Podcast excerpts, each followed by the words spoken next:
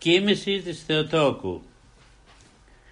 Ποιον ήρθαμε να τιμήσουμε σήμερα, σε ποιον να αποτίσουμε φόρον τιμής, ποιον ήρθαμε να εμνήσουμε, να επενέσουμε, να θαυμάσουμε, σε ποιον να αναπέμψουμε δεήσεις και οικεσίες και παρακλήσεις, ποιου την επικουρία, την επέμβαση, τη μεσητεία ήρθαμε να επικαλεστούμε σήμερα, της Παναγίας Αχράντου, υπερευλογημένης ενδόξου δεσπίνης ημών Θεοτόκου και αϊπαρθένου Μαρίας. Όσοι άνθρωποι δεν παρασύρθηκαν ολοκληρωτικά από τον ηλισμό και την αθεία, όσοι δεν κόλλησαν πέρα για πέρα στην ύλη, αλλά διατηρούν ακόμη έστω και σπίθες πίστος στην ψυχή τους και ατενίζουν με θαυμασμό τις κορυφές της αγιότητος, αυτοί σήμερα χαίρονται και πανηγυρίζουν την κοίμηση της Θεοτόκου. Όπως λέει και η Εκκλησία, «Τι ενδόξω κοιμήσεις σου ουρανοί αγάλλονται, πάσα δε γη εφραίνεται». Για την ένδοξο κοίμησή σου χαίρονται οι ουρανοί και όλη η γη. Στην κοίμηση της Θεοτόκου ήταν παρόντες όλοι οι μαθητές του Χριστού. Ειδοποιημένοι από το Άγιο Πνεύμα καταφθάνουν μέσα σε σύννεφα σαν σε υπερπόντια αεροπλάνα στο φτωχικό σπίτι της Παναγίας.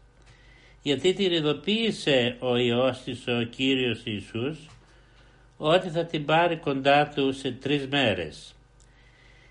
Εκείνη εξηγεί σε όλους το λόγο για τη συγκέντρωση και τους παρηγορεί καταπληκτικά. Η Ορθόδοξη παράδοση λέει ότι παρόντες ήταν όλοι οι Απόστολοι, ο Απόστολος Παύλος, ο μαθητής του Τιμόθεος και ο Άγιος Διονύσιος ο Αρεοπαγίτης. Στο τέλος του μικρού παρακλητικού κανόνος διαβάζουμε ένα μικρό άρθρο που αρχίζει με το «Απόστολοι εκπεράτων συνανθριστέντες ενθάδε, για σημανή το χωρίο και δεύσα τέμπλου του σώμα και εσύ Ιε και Θεέ μου παράλαβέ μου το πνεύμα». Στους ουρανούς όμως γίνεται μεγάλη συζήτηση μεταξύ των αγγέλων. Τις αυτοί οι όντως πλησίων του Θεού ως υπερβάσα άπαντα των αγγέλων τάγματα οι άγγελοι μιλούν μεταξύ τους και ρωτούν ο ένας τον άλλον ποια είναι αυτή η μεγάλη, η ένδοξη που είναι κοντά στο Θεό η οποία ξεπέρασε και είναι ψηλότερα ακόμα και από όλα τους αγγελικά τάγματα; Να δόξα αιώνια, αθάνατη, παγκόσμια. Ερευνήσατε την ιστορία και μελετήστε τη ζωή μεγάλων γυναικών που διέπρεψαν στη γη και συγκρίνατε τις με την Παναγία. Τα ονόματά τους κύλησαν και χάθηκαν στην άβυσο της λύθης. Διαρωτάμε αν κανένας από μας θυμάται τώρα το όνομα έστω και μιας διάσημης γυναίκας. Το όνομα της Παναγίας όμως είναι πασίγνωστο και αξέχαστο και σεβαστό. Δεν είναι όμως μόνο η ψυχή και το όνομα της Παναγίας που δοξάστηκαν αιώνια, αλλά και αυτό ακόμα το σώμα της δεν υπέστη την φθορά του θανάτου. Μέσα στον τάφο δεν έλειωσε. Τρεις μέρες μετά την ταφή της, το σώμα της ενώθηκε με την ψυχή της και μεταφέρθηκε κατά την εκκλησιαστική γλώσσα με τέστη. Δηλαδή μεταφέρθηκε από τη γη στον ουρανό για να ζει εκεί αιωνίως κοντά στο δοξασμένο Υιό της. Έτσι στη γη υπάρχουν δυο άδειοι τάφοι. Ο τάφος του Χριστού, ο Πανάγιος τάφος και ο τάφος της Παναγίας. Οι δυο αυτοί άδειοι τάφοι είναι η μεγαλύτερη μαρτυρία για την αλήθεια του χριστιανισμού. Είναι η μεγαλύτερη μαρτυρία για την νίκη κατά του θανάτου και την κοινή Ανάσταση των ανθρώπων. Ένδοξα και θαυμαστά τα κατορθώματα της Παναγίας και τα πολλά, πάρα πολλά θαύματά της. Είναι γνωστά σε όλους μας. Δεν αρκεί μόνο ο θαυμασμός μας όμως. Χρειάζεται η μίμηση της αρετής της για να ωφεληθούμε από τη γιορτή της. Και έχουμε ανάγκη ωφέλειας πραγματικής γιατί είμαστε τόσο φτωχοί σε πνευματικά χαρίσματα και πνευματικές αρετές. Όλος ο κόσμος που ζει μακριά από το Θεό είναι χρεοκοπημένος. Όλοι οι άνθρωποι που δεν ζουν τη ζωή του πνεύματος είναι χρεοκοπημένοι. Κοιτάξτε γύρω σας και δείτε τα ερήπια που σόριασε παντού η νοοτροπία της ύλης. Ερήπια ψυχικά, ερήπια οικογενειακά, ερήπια κοινωνικά. Γι' αυτό χρειαζόμαστε να μιμηθούμε έμπρακτα την Παναγία. Τιμή Αγίου, μίμησης Αγίου. Σε τι να μιμηθούμε λοιπόν την Παναγία; Το πρώτο πράγμα, την πρώτη αρετή είναι την ταπείνωσή της. Δεν υπερεφανεύεται η Παναγία όταν ο άγγελος την αναγγέλει ότι θα γεννήσει το σωτήρα Χριστό. Δεν υπερηφανεύεται η Παναγία όταν η συγγενής της Ελισάβετ την ονομάζει μητέρα του Κυρίου της. Ή όταν οι άγγελοι την περιστοιχίζουν στη γέννησή της ούτε υπερηφανεύεται όταν βρίσκει τον Ιησού στο ναό για να το θαυμάζουν οι δάσκαλοι του νόμου. Όταν ολόκληρη η Παλαιστίνη ε, ονομάζει τον Ιησού Μεσσία. Αντίθετα διαλαλεί ότι ο Κύριος επέβλεψε επί την ταπείνωση της δούλης αυτού, ότι ο Θεός ευχαριστήθηκε που είδε την ταπείνωση της δούλης του. Ναι, όλοι μας χρειαζόμαστε την ταπείνωση.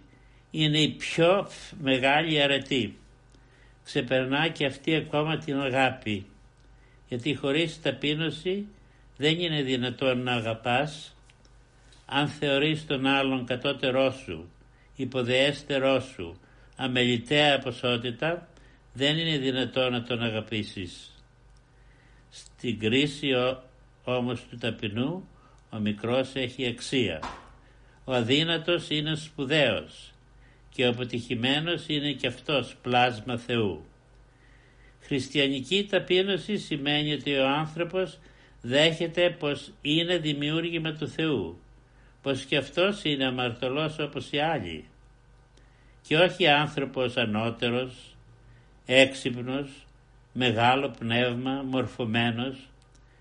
Ταπείνωση έχει ο άνθρωπος όταν η στάση του απέναντι του Θεού είναι μια στάση συνεχούς συντριβής και μετανοίας. Η δεύτερη αρετή την οποία πρέπει να μιμηθούμε της Παναγίας είναι η παρθενία της. Στην ανθρώπινη αντίληψη αυτό σημαίνει τη σωματική αγνότητα, την αποφυγή πράξεων ανηθίκων, κυρίως πριν το γάμο. Αλλά υπάρχει και η αγνότητα του πνεύματος, που είναι ακόμη πιο ανώτερη. Όταν ο νους είναι αδούλωτος και ελεύθερος, τότε και εύκολη και δυνατή είναι η διατήρηση του σώματος στην κατάσταση της αγνότητος. Η παρθενία του πνεύματος όμως είναι αρετή δυσέβρετη στην εποχή μας. Τη βρίσκουμε πολύ σπάνια σε μερικές εξαιρετικές ψυχές, κυρίως σε μοναχούς. Δυστυχώς στις μέρες μας και η αγνότητα του σώματος κινδυνεύει να γίνει σπάνια και αυτή γιατί πολλοί κήρυκες της διαφθοράς γίνονται πιστευτοί. όχι μόνο από τους νέους και τις νέες που κινδυνεύουν, αλλά και από μεγαλύτερους ή και ακόμα από πνευματικά υπεύθυνους ανθρώπους που διδάσκουν αντίθετα προς το σωστό. Και όμως τα νιάτα πρέπει να κρατήσουν την αγνότητά τους. Αγνοί ως το γάμο, πιστοί ως το μνήμα. Είναι ένα ταιριαστό σύνθημα. Αυτό πρέπει να είναι το σύνθημα του κάθε νέου και νέας. Σύνθημα ηρωικό, δύσκολο και όμως κατορθωτό. Ο Γάλλος βιολόγος Καρέλ γράφει σε ένα βιβλίο του «Τον πειρασμό και την ειδονή της σάρκας μπορεί να το εξουδετερώσει μόνο η φλόγα του ηρωισμού και της ευσεβίας. Η αγνότητα στα νιάτα και η εγκράτεια κατά την περίοδο της ενήλικης περίοδου της ζωής δίνουν στον άνθρωπο ζωντάνια, όρεξη για τη ζωή, ευρωστία του σώματος και δύναμη του πνεύματος. Εάν υπάρχει κάτι που χρειάζεται η χρεοκοπημένη εποχή μας, είναι η ταπείνωση του πνεύματος και η αγνότητα του σώματος. Και τα δύο αυτά θα τα βρεις στο πρόσωπο μιας γυναίκας που έζησε σαν Άγιος άνθρωπος, αξιώθηκε να γίνει μητέρα του Θεού και υψώθηκε σε δόξα πάνω από όλους τους Αγίους αλλά και όλους τους αγγέλους. Μια γυναίκα που είναι μεσήτρια όλων των ανθρώπων προς το Θεό. Μια γυναίκα που είναι σε θέση να κάνει δυνατόν για κάθε ειλικρινή άνθρωπο ότι εκείνος βρίσκει αδύνατο. Φτάνει ο άνθρωπος να φωνάξει από την καρδιά του προς αυτήν. Υπεραγία Θεοτόκε προσέ καταφεύγω σωτηρίαν επιζητών. Αμήν.